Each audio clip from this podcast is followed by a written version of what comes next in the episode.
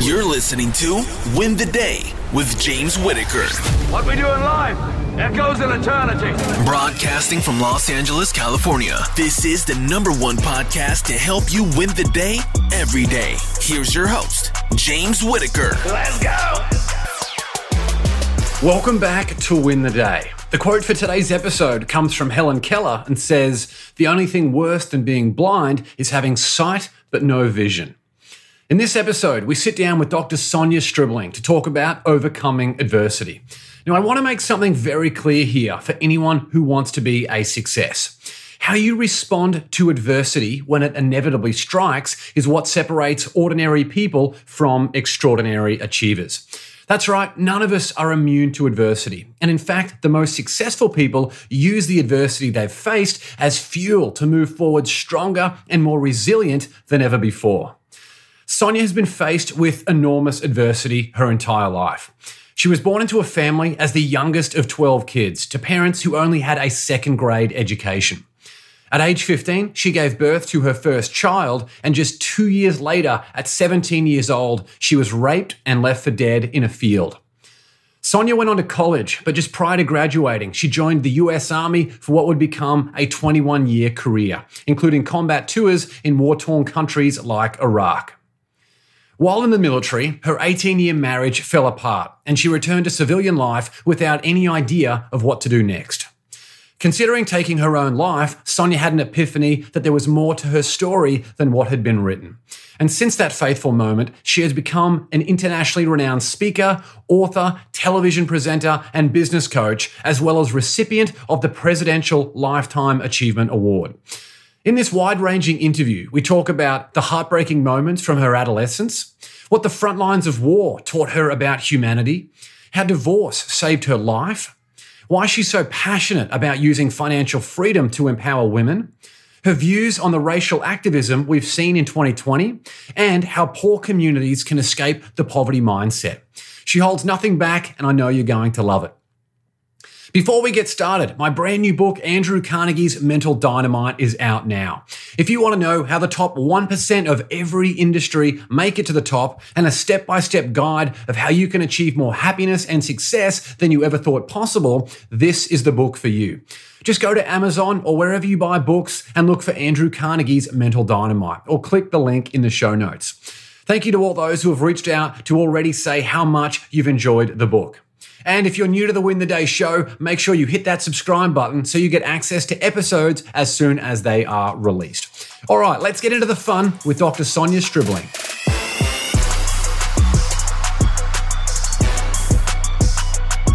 Sonia Stribling, so great to see you. Thanks for being on the Win the Day show. Thank you so much, James. I'm excited to be here. We're excited to have you here. And you're one of the strongest people I know. You've also got about the biggest heart out of anyone that I know. And you've helped so many people all around the world. We'll get into the amazing highs and lows of your story very shortly. But first, I wanted to say thank you for your service and thank you for all you do to make the world a better place. I'm deeply honored to have you here today. Thank you so much for your continued support, James. Man, you were talking about me just then. I was like, is he talking about me? He's talking about somebody else, but thank you so much for your support and everything that I've done. And for those listening, I tell you what, to follow Dr. Sonia as a speaker at an event is a horrible experience because watching you just tear up the stage, it's amazing. I remember when Jen was 6 months pregnant with our daughter Sophie and we were speaking together, I thought we were going to induce labor there with the energy levels that you were bringing in the room. I know for sure. I know. I hear that all the time. Like, I don't have to go after you, do I? It's okay. It's not my fault. It's not my fault. It's perfect. You jolt people into action, which I think is very important. Well, take us into your childhood. What was your life like growing up, and especially as the youngest of 12 children? Oh, wow. You remember all of that? Well, you know, if honestly, I felt like I was the only child because they were so much older. Well, it was me and myself and my brother, who was 8 years older, and then I had other two siblings. They were probably 3 or 4 years apart. So at the very beginning, everyone that was like 2 years apart, and then it got to the last 3 or 4 of us, and we were spread out a little bit. And of course, I was what they call the mistake baby. And the mistake baby came 8 years after everybody else. And so when I showed up, it was a little different, but it was a little different. Single mom. I didn't know my dad, and I had to dig deep into that, James. Honestly, later in life, but I remember him being around once, maybe when I was 10 years old, but that's about it. So my childhood wasn't the best. It wasn't horrible, but it wasn't the best. And so just being the youngest of 12 and knowing my mom had a third grade education and my dad had probably, I think, second grade. That's about all I remember about him. But my mother, a strong woman for sure. And your teenage years were particularly challenging. You had a child at 15, and just 2 years later, you were raped and left for dead in a field. How did those experiences change your mindset at the time, having that happen at such a young age? Well, I can remember being 15 years old, James, and, you know, you'll see me kind of look up because I can remember being in that hospital room giving birth to my first child at 15 years old. And I remember them strapping me down to the table. And I could smile about it now, but for years, I couldn't tell that story. I'm like, oh my gosh, that was horrifying, but just really strapping me down because you're 15. 15-year-old should not be giving birth, but, you know, I did. And I just, you know, it was a blessing later, but during that time, I had to grow up really fast. My mom was a saving grace. She was there when my whole family, and I'll be honest, I'm very transparent about my story. When the rest of my family wanted me to have an abortion, my mother was like, no, that's not what we do. You made this bed, you're going to lie in it. But it was a blessing. You know, my son will be 34 this year, but it's a blessing that I had a mother like that. It's like, no, you did this. You now are responsible for this child. And then, you know, as you mentioned before, James, 2 years later, in the wrong place at the wrong time, I grew up fast. I think I skipped my almost entire teenage years because I was a mom and all the fun things that we're supposed to do as teenagers. I didn't get the opportunity to do that. I was busy with school, busy with a child, busy just trying to figure out my life.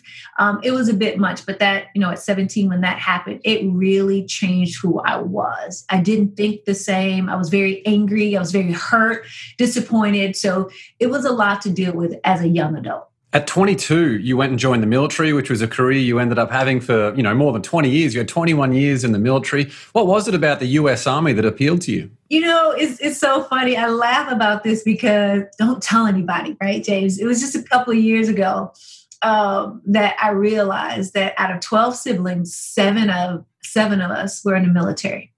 Four of us were retired military, and because they were so much older and they weren't around. And then when I got older, I went to college, played college basketball, and then joined the military.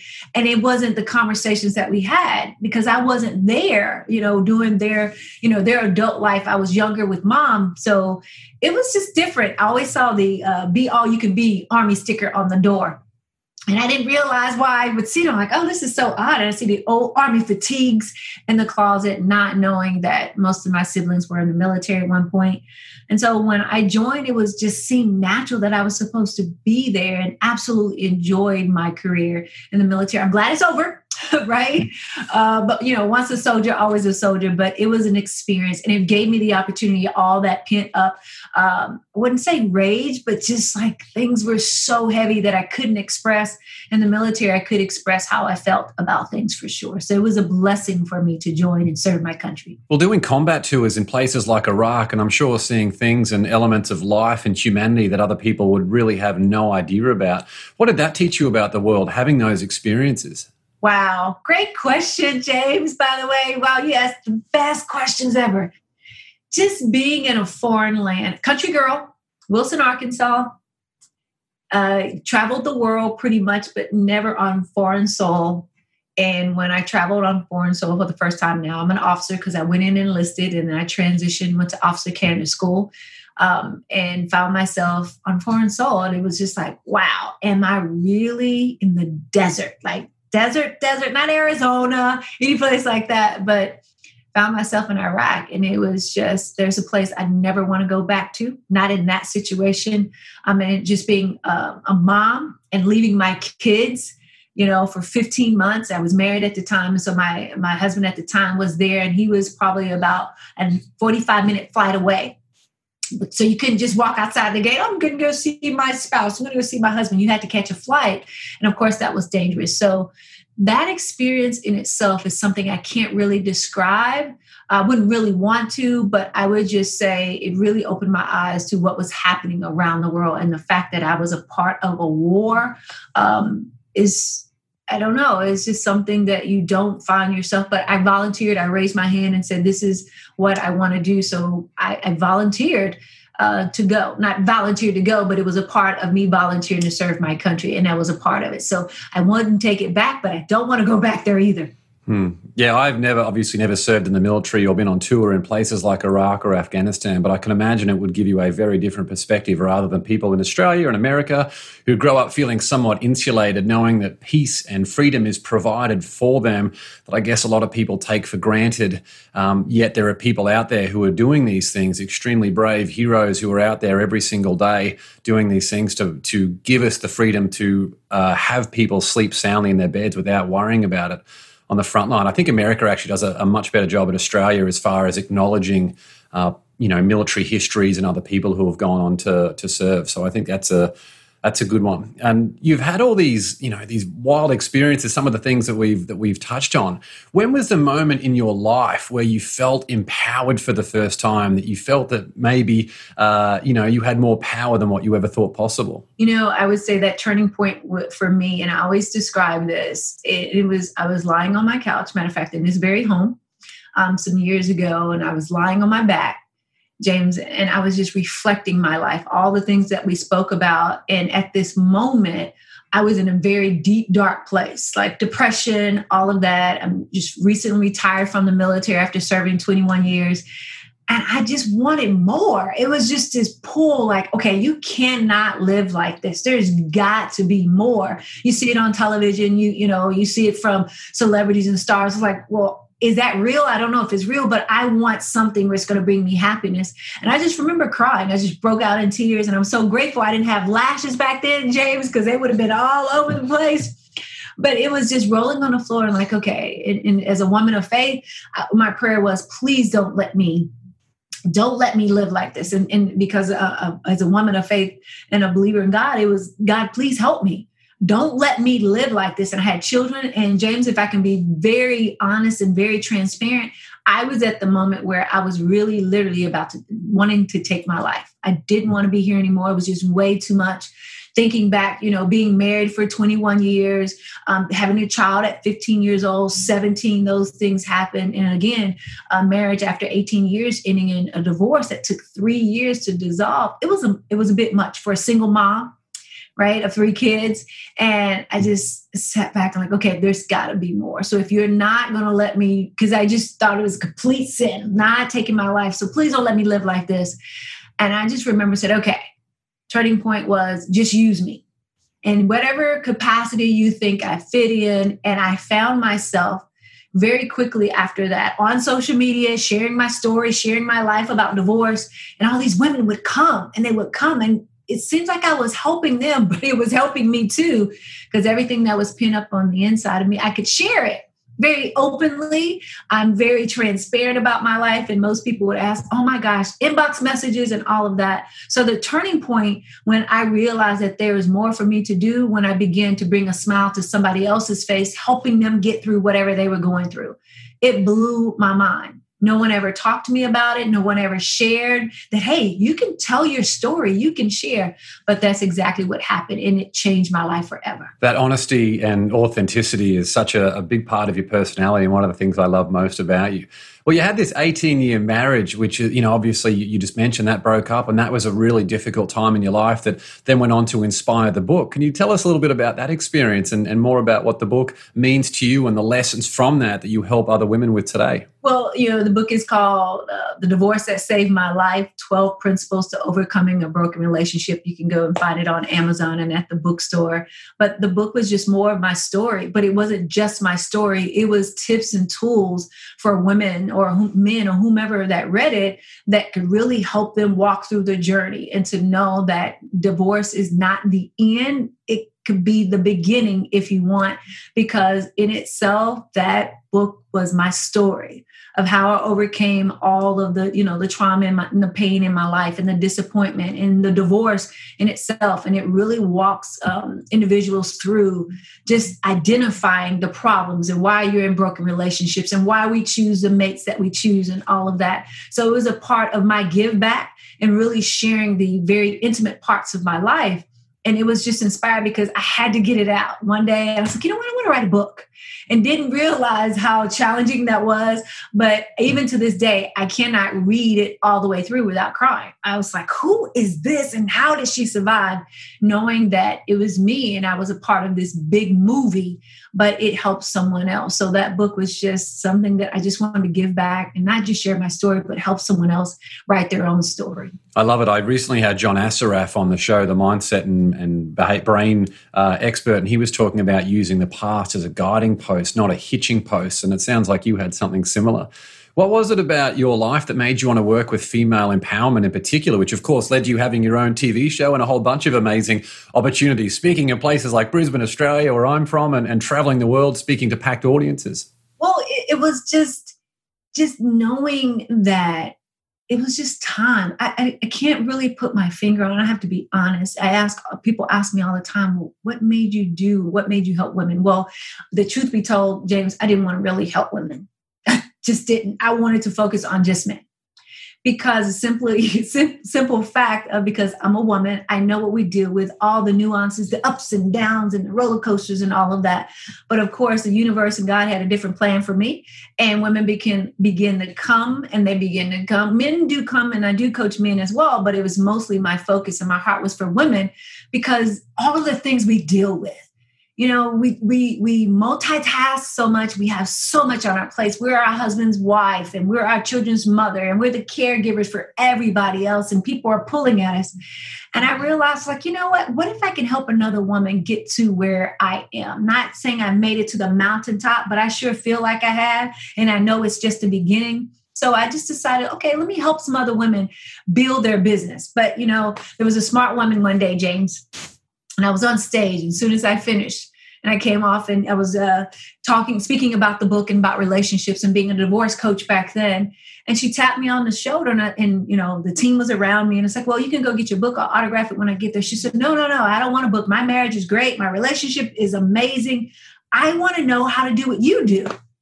Like, what am I doing? I didn't realize I was doing something. I was just doing at the time what I thought was necessary and needed. It helped me, but it helped other women. And she said, I need a coach.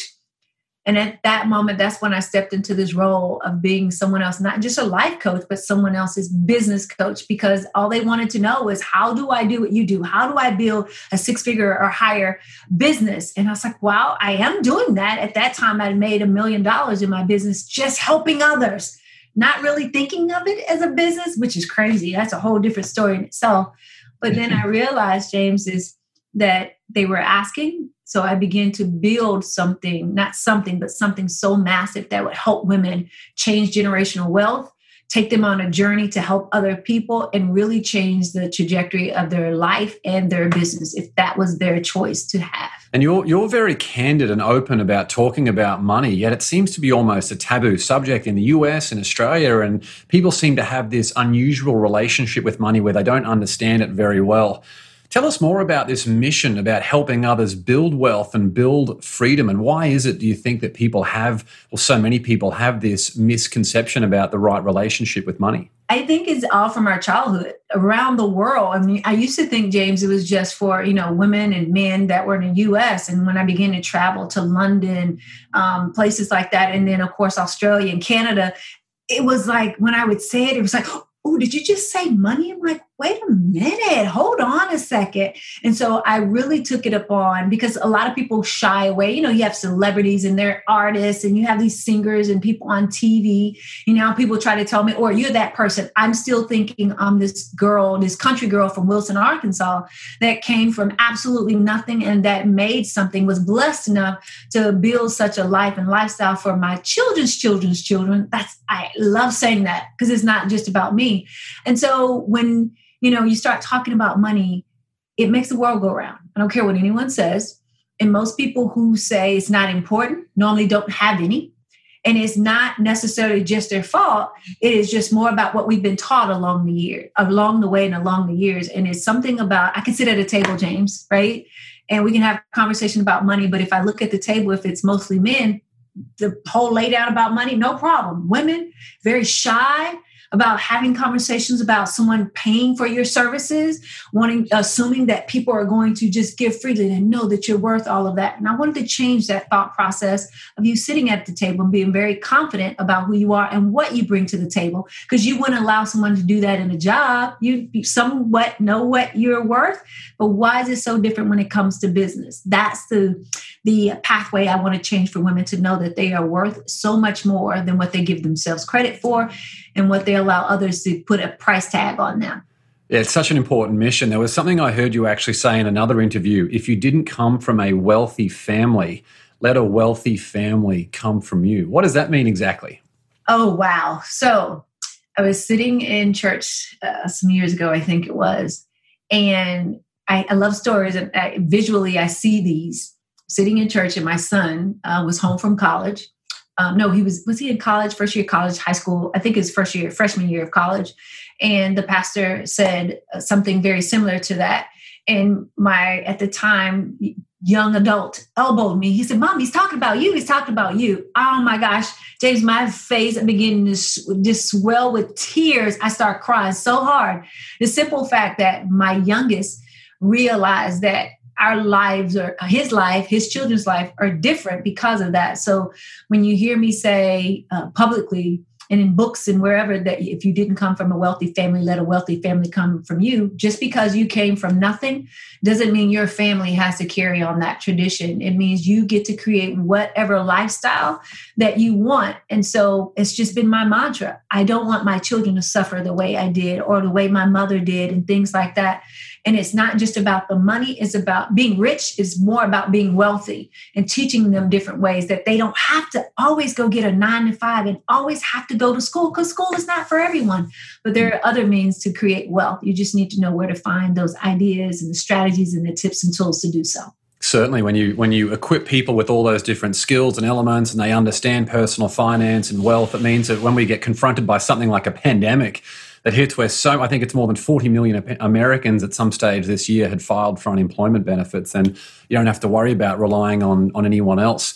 And this year in particular, it's really shone a light on racial injustice and all these different things. And to me, one of the most alarming statistics is that the average net worth of a Black American family is about $17,000, whereas for a white American family, it's more than $170,000. At a community level, or at whatever level you think you want to talk about, what can be done to help balance this wealth gap? Because clearly that is a very real statistic of a problem. There's so much. And I was having this conversation with my one of my sons that's home. He plays in the National Football League at times. And then he was coming over to Canada to play. But of course, they closed the borders and all of that. And we were talking about, the years, from slavery and all of that and all the things that were happening. And by the way, James, when this took place, I think for 8 days at the beginning, I cried every day. Every single day I was boohooing. I had to stop watching social media because everything was about it. And did I know what was happening? I literally felt like it was happening to my family. I have 3 young Black sons. And so it was just calling them all the time. One was home, one went back to college, and the middle one came, and then the oldest one was in Arkansas. So I'm constantly on the phone, making sure that they're okay. And then even during the pandemic, I'll be honest, my business tripled. And it is simply because I got the opportunity. I work from home, but I was doing a lot of traveling, before COVID, but I just made the pivot and I start working from home. And I started thinking about not just the community in the world, but what about, us as African Americans and what we can do. And I truly believe what has happened is we have not been educated at the same level that others have. And what I mean by that, just case in point, is talking to some of my Caucasian friends or anyone outside of the Black community, the conversation some of them are having at their kitchen table per se wasn't about survival.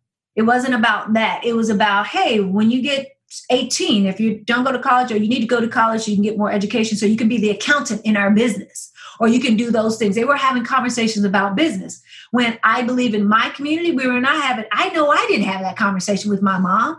Not at 9, sitting at the kitchen table, like just, hey, we're going to eat today. What are we eating? And do you have homework? It wasn't about the future per se, other than graduate, get a good job, graduate, go to college, get a good job. That was a conversation. And what I believe that our community is missing is the education to have your own. A lot of things that we're doing. And, you know, James, I think you and I talked about it. It was so disappointing. I've been in military 21 years. Did I see racism? Yes. However, but most of the time when I was in the room, James, I was a senior person. So, you know, hey, you may not want to do that with her. And if I wasn't, I was in there with others. It was just a respect thing that was mandated through the military. And when I retired, I saw the world different. So I felt like I've been sheltered a long time. I'm not saying racism doesn't exist in the military, because it absolutely does. But what's happening in the world now is at a whole different level. And so I think for us, we haven't been shown a few things, but I also think we have to take responsibility and not think it's about looking good and, you know, having these nice things or nice hair and all of that. There's so many other things that I've learned along the way. You know, just to say that I'm the first millionaire in my family is a big deal. Sometimes I get choked up about it. My children know, you know, my family knows I'm the youngest, but I had to take on opportunities where they weren't always offered to me. I had to go find them. Yeah, I love it. And, you know, when we talk about things like access to education, which I think is so important, and to me, the education where I have really learned the most in a practical sense is actually doing things. It's solving real life business problems. It's not necessarily what I learned at elementary school or high school, of which I really remember probably zero. It was from having my own businesses. And I know that there's a lot of associations that are out there working with communities now to try and give people this real-life business simulation. So I hope that there are more aspects of communities, especially in the low-income communities all around the world, that can start to teach those entrepreneurial skills, especially now that the barriers to entry, given that all you needed really is an internet connection and a phone to start learning more about real-life business. Oh, yeah. Oh, yeah. This is 2020 is a year of the expert. And if you have some life experience and knowledge, you know, this year, James, I launched a new, I would say, a platform, a journey, and it's called Kitchen Table CEO. And it's just that. It is just more of taking your life experience and the knowledge that you have to be able to create generational wealth, because people are picking your brain all the time. They're asking you your opinion on things, and we just give it away. And not thinking that you actually have something on the inside of you that many people want. You don't need 100,000 people to make $100,000 anymore. You need a handful of people that are willing to invest in themselves, and you take them on a journey. When I learned that, it changed the game for me. I was sharing with one of my colleagues that was in the military 28 years, and he was talking about he's just written his book and he's doing all these and great things. And I said, if I would have known what I know now. And I've invested a lot, James, and I'm sure you have as well, invested a lot in my self-development, but also in the business that I saw for myself. Did I imagine one day it would be a multi-million-dollar business? Absolutely not. I just wanted to make $10,000. I wanted to replace the income from the military. And that began to happen not just by the month and by the week and by the hour. It was like, wow, I have my hands on something. If I'd have learned this years ago while I was active duty military, I probably would have gotten out early and not retired. So it happened at the right time, but I've learned so much about wealth, the difference in wealth and riches, and just really creating your own table. And I love the saying too, write your own check. When you're able to do that, no one can take that from you, and not even a pandemic. Yeah, it's so true. Having that resourcefulness and, of course, the resilience that you've been forged from a life of all the challenges and things that you've overcome. And a lot of the mutual friends and things that we have are all about making sure that we can learn the lessons from that adversity, and that it's never fatal unless we accept it as such. Permanent defeat versus temporary failure. And you mentioned systemic racism before, and I know at the moment that's it's very much a hot topic all around the world. The events that's happened in America have created this activism all around the world. It's in Australia too. So the difference between, obviously, in any topic, there's always two sides. So it seems to be one side is focusing on systemic racism about the whole system is against people. So we need, and it's based on an evil foundation, which we need to change if we're to create change in people's lives. And then on the other side, it seems to be individual accountability, where people are judged on their actions. And then those actions, good or bad, lead to those circumstances down the track. There's people like Denzel Washington, who noted that how we raise our children is the best indicator of success, and he cautioned against blaming the system because it disempowers us as individuals. And then there are other people like Oprah Winfrey on the other side, who believes that systemic racism is a very real and evil problem and that society must make big changes now if we're to move forward. A lot of, the research and things that I've done over the last 6 months to try and learn so much about this stuff has led me to, realizing things that the Civil Rights Act, I had no idea it was signed in 1964, which really isn't that long ago. We know that intergenerational trauma is a very real thing where the trauma that one person faces can actually get carried down through children. And before things like the Civil Rights Act, which really created desegregation, people weren't even able to use the same community pools and things and other spaces, which is just crazy to me. And you were I think you were actually, if not the first person I called when all this stuff was going on, is to check in and make sure you were, to see how you were doing and, obviously to ask you ways that I can help and be part of the conversation and learn more about it too. But now that a bit of time has passed, I wanted to ask your perspective on what you think about the events that have transpired in 2020 and how you feel about the activism that's happened on, on all sides and what you think people can do to move forward with unity as the objective, because it seems at the moment that people are just more divided than ever, which obviously doesn't help anyone. Well, this social injustice that's going on right now I've learned more in 2020 about history than I've ever thought that I missed out on. I didn't know anything about Black Wall Street. I learned about that, the killing and the massacre of a whole town of, Black business owners. And they burned the city to the ground, that area. So just wiped out families. We had our own banks. We had our own stores. We were manufacturing things. And just to know that happened, and simply because of a story or what happened, and they massacred all these people. But I start thinking about, James, of this, just a simple thing. And this is how I think. Where did we get, or what happened many years ago, 400 plus years ago, to think that because of someone's skin color, that they're less than? You have to think about how imbalanced someone is to think on that level, and for it to carry over hundreds of years, even to today. And so I started thinking about when you hear the conversation, James, about Black Lives Matter. And then you say all lives matter and all of that. And I had to sit down one day. It's almost like, James, you're married, right? It's like your wife coming to you and saying, honey, I'm not happy today because this is what you did. The wrong thing for James to do is to say, well, I'm not happy either, right? Well, wait a minute. I came to you first. This is not a tit for tat. I came to you to let you know that I'm not happy. Can you help me work through this? Help me understand, why do you react the way you do? And the way you're acting toward me, honey, James, is because you see X, Y, and Z. It is not the time for James to say all lives matter, because all lives matter is not the case in point right now. It is about Black Lives Matter. It's not saying everybody is not important. That's not what we're not saying that. We're saying right now what we see in society is there are a lot of Black people being killed. There's a lot of injustice for the Black community, and we want something done.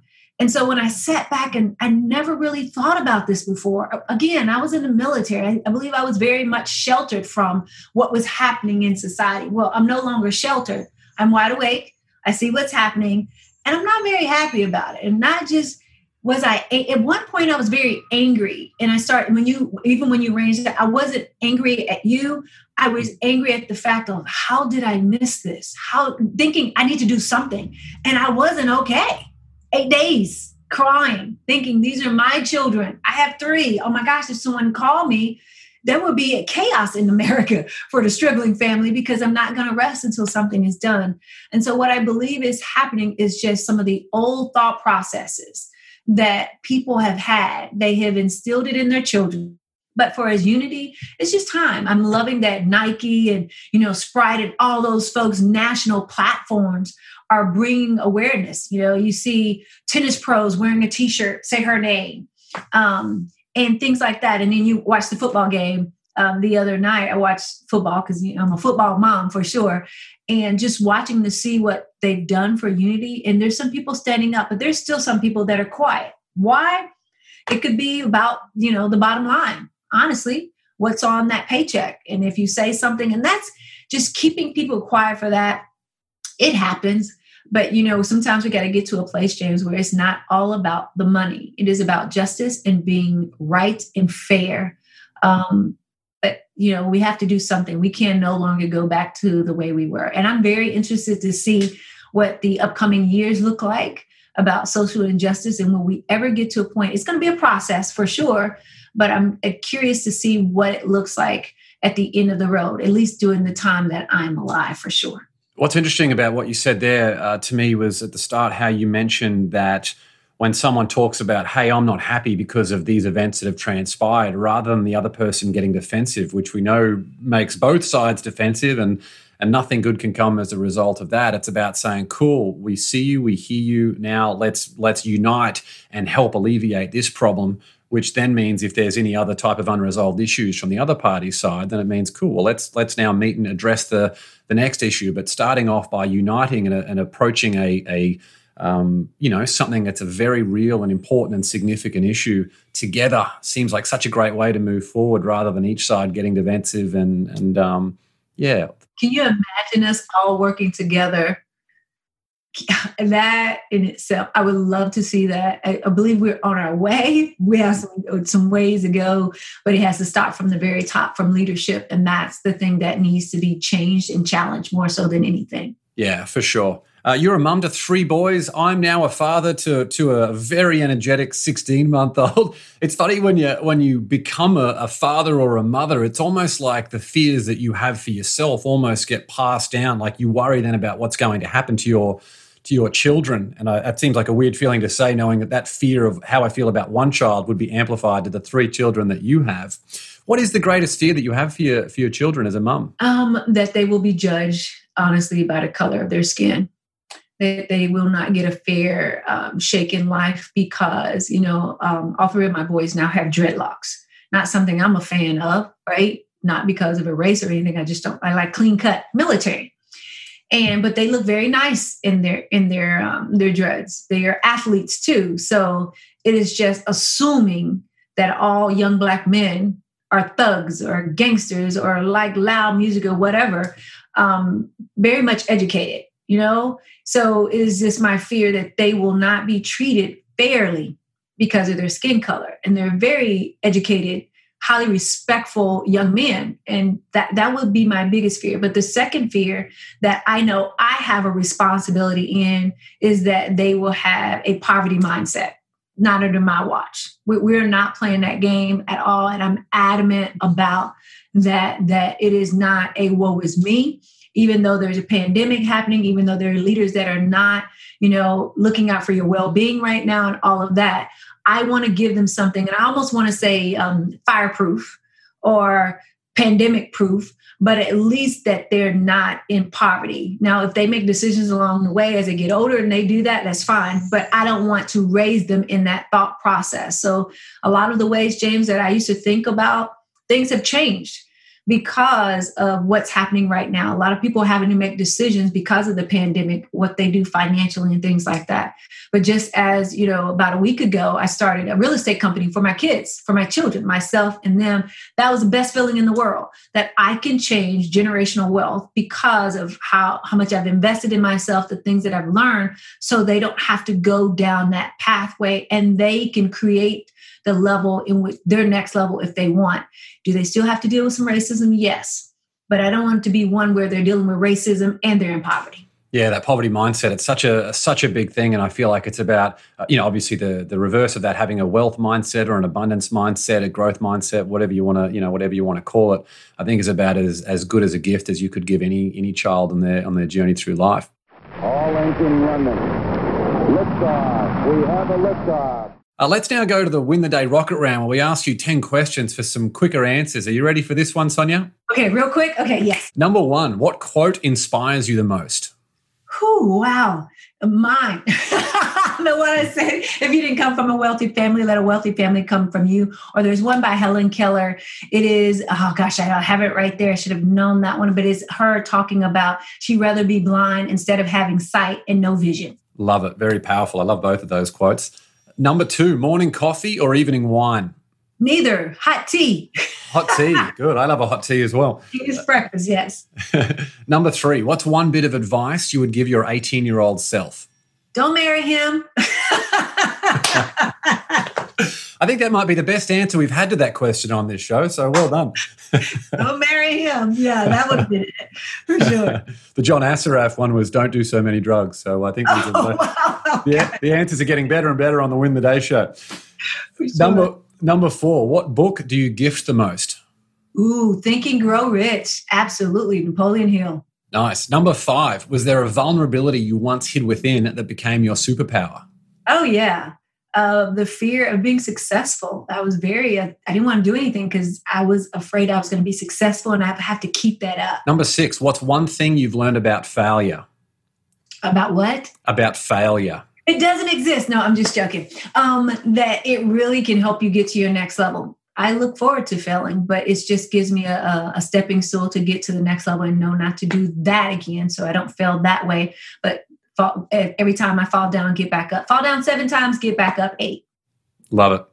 Number 7, if you could sit on a park bench and have a conversation with someone alive or dead, who would it be? Oh, Oprah Winfrey and Michelle Obama. Oprah's on the left, Michelle's on the right. Nice. That'd be good content for your next TV show as well. Yes, absolutely. Absolutely. Number 9, what tool or resource best helps you run your life or your business? Oh, man, that's a good one. My alarm clock, my scheduler.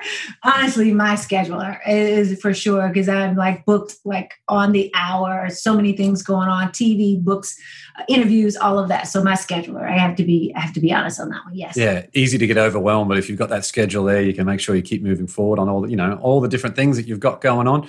Number 9, second last question, share one thing on your bucket list. Oh, this is so hard. One thing on my bucket list. Can I give you 3? You can give me 3, yeah. I was going to say you've already ticked off Australia, which is nice. Yeah, absolutely. I want to own my own plane, a jet. The other bucket list is that I want to have another national platform where I inspire over, I would say, 1 million women to build their business. That's one of the things. And the third one, I want to be remarried and have a happy, joyful, and peaceful and loving marriage. Love it. 3 very good answers. And final question, what's one thing you do to win the day? Oh, my goodness. I wake up every single morning and I say this very thing, who can I serve today to their next level? So good. I knew this interview would be amazing. Thank you for all the incredible things that you have shared. Connect with Sonia Stribling on Instagram at @IamDrSonia and via her website, drsonia.com. Is there anyone anywhere else where people can go and connect with you? Hopefully on national television soon, but right now those will work for sure. We will update the show notes once you get that national TV gig to include a link to that. But Sonia, thanks so much for being on the show. Always great to see you. Thank you, James. Amazing at this. Thank you.